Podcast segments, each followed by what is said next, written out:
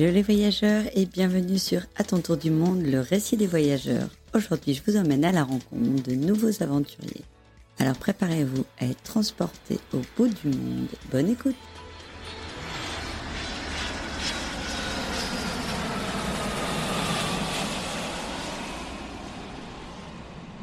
Et la dernière expérience, alors euh, en, Indonésie, donc là, je l'avais trouvé par le biais du bouquin, justement. Et il s'agissait d'une une petite association qui s'appelle Luminocean, qui est une association, enfin, c'est fondée par des, par des Allemands qui habitent sur cette île.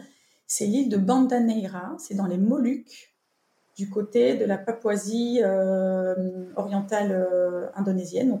En gros, quand tu regardes une carte d'Indonésie, au milieu de la mer du côté Papouasie, dans une île perdue. Voilà, c'est là. Dans les Moluques. Il faut arriver en avion à Sorong et ensuite, pardon, à Ambon, excuse-moi.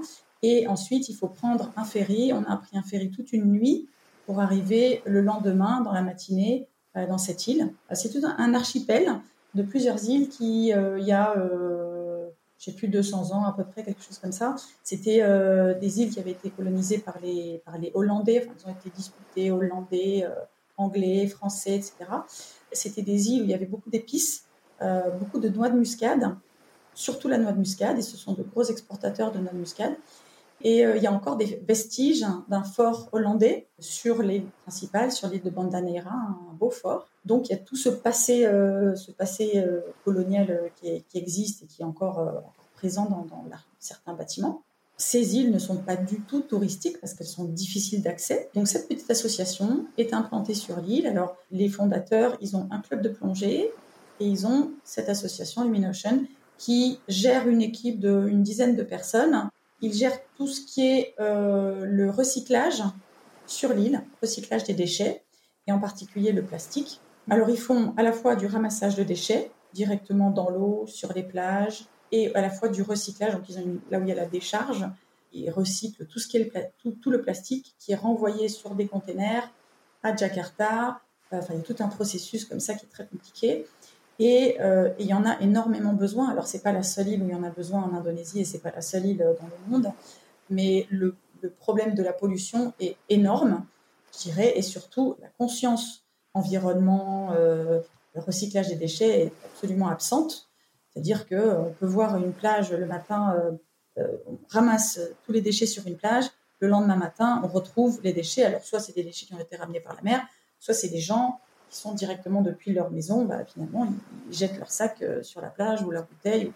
Donc, il y a toute une partie de awareness, de conscientisation de la population qui est faite au travers des écoles, par exemple, par cette association. Et donc nous, on a, on a alors là, on était aussi euh, pas directement chez l'habitant, on était dans un petit, euh, une petite guest house, mais c'était comme si on était chez l'habitant parce que c'est une petite guest house. Euh, il y avait, je crois, il y, a, eu deux autres personnes qu'on a croisées, mais en gros, le, celui qui gérait la guest house, qui est un Indonésien, local, avait deux petites filles dont à peu près de l'âge de Daphné. Donc c'était parfait pour elle. Euh, Daphné est également allée à l'école là-bas. Elle est allée à l'école pendant, pendant une semaine. Là, c'est gros choc culturel aussi pour elle. Hein. On vivait un petit peu euh, la vie locale parce qu'on était euh, dans la ville et, on partageait le, le de, notre hôte. Et toute la journée, ben, nous, on allait, pendant que Daphné était à l'école, on participait donc avec l'équipe l'équipe de, des déchets, on a participé à plusieurs activités. Donc il y a eu euh, par exemple, on a confectionné un petit peu avec les moyens du bord des filets de rétention de déchets qu'on mettait au niveau des, évacuations et des égouts qui vont vers la mer. C'était une des, des choses qu'on a faites. L'association a un petit bateau, qui est un ancien bateau de plongée, qui a été reconverti pour faire du ramassage de déchets, c'est-à-dire qu'il l'utilise dans la baie pour aller ramasser les déchets. Et donc, on a, créé des, filets euh, à mettre sur le bateau pour essayer de ramasser les déchets en surface ce qui était assez compliqué et on n'est pas sûr que ce soit euh, la bonne, euh, la bonne solution. On a un peu essayé de réfléchir, à, on a essayé de réfléchir avec l'équipe aux, solutions qu'on pourrait mettre en place. On a fait pas mal de journées de ramassage de déchets, que ce soit sous l'eau ou sur les plages. Mais évidemment, quand on fait ça, on a l'impression euh, que c'est une goutte d'eau dans l'océan. C'est pas juste une impression, hein, c'est vraiment une goutte d'eau dans l'océan. Et à la racine, quoi, un besoin de, conscientisation dans, dans les îles. Euh, et puis aussi euh, plus de moyens de moyens sur place. par exemple, utiliser, on leur a suggéré d'utiliser les, plongeurs. Ils ont un centre de plongée. Les plongeurs, quand il y a des gros, gros déchets sous l'eau, par exemple, des, pneus, des, vélos, des, enfin, des choses énormes qui ne peuvent pas être simples à, ramasser forcément. On a participé également à, des activités de tri. Enfin, ils ont expliqué comment ils faisaient le tri pour, pour les envoyer en, au centre à, Jakarta. Euh, donc on, voyait avec eux comment, euh, comment ça se passe et, leur donner pas mal de conseils sur comment eux gérer cette, euh, ce, tri et, également tout ce qui est ramassage de déchets dans la ville. Ils sont confrontés à pas mal de, barrières politiques, administratives, etc. Donc ça, c'est assez compliqué à gérer parce qu'ils n'ont pas de moyens et donc tout ce qu'ils font, bah, c'est avec leurs mains et avec, euh, avec le, peu de fonds qu'a l'association. et on a fait aussi des, journées de conscientisation avec les écoles, les écoles locales. Euh, et on a participé aussi, Vincent a refait aussi des, ateliers de, de premiers soins et sauvetage aquatique, parce que c'est vrai qu'ils ont, ils ont souvent des accidents de, euh, de noyade autour de l'île, enfin sur l'île, et aussi premiers soins. Donc on était dans différentes écoles à faire des, des activités de premiers soins.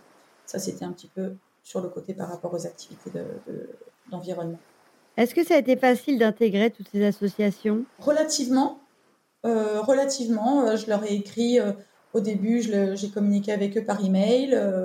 ils en général, ils sont toujours preneurs de, volontaires.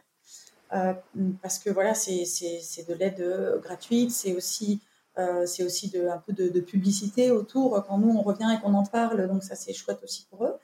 Et puis, ça apporte des idées nouvelles. Donc, par exemple, en Indonésie, dans ce volontariat de, de Lumina Ocean, on a apporté quand même pas mal d'idées, surtout mon mari qui est assez euh, impliqué là-dedans. Il, aime beaucoup tout ce qui est lié euh, voilà, à tout ce qui est tri, recyclage des déchets, etc. Donc, il a apporté pas mal d'idées. Et eux étaient heureux de voir que voilà qu'on était impliqués, qu'on avait des idées, qu'on pouvait proposer euh, des choses et prêter main forte. Donc, on a toujours eu un bon accueil de, la, voilà, de ces associations. Et voilà, cet épisode est terminé. J'espère qu'il vous a plu. Si c'est le cas, n'hésitez pas à le partager autour de vous. Quant à nous, on se retrouve très vite pour la suite de cet épisode.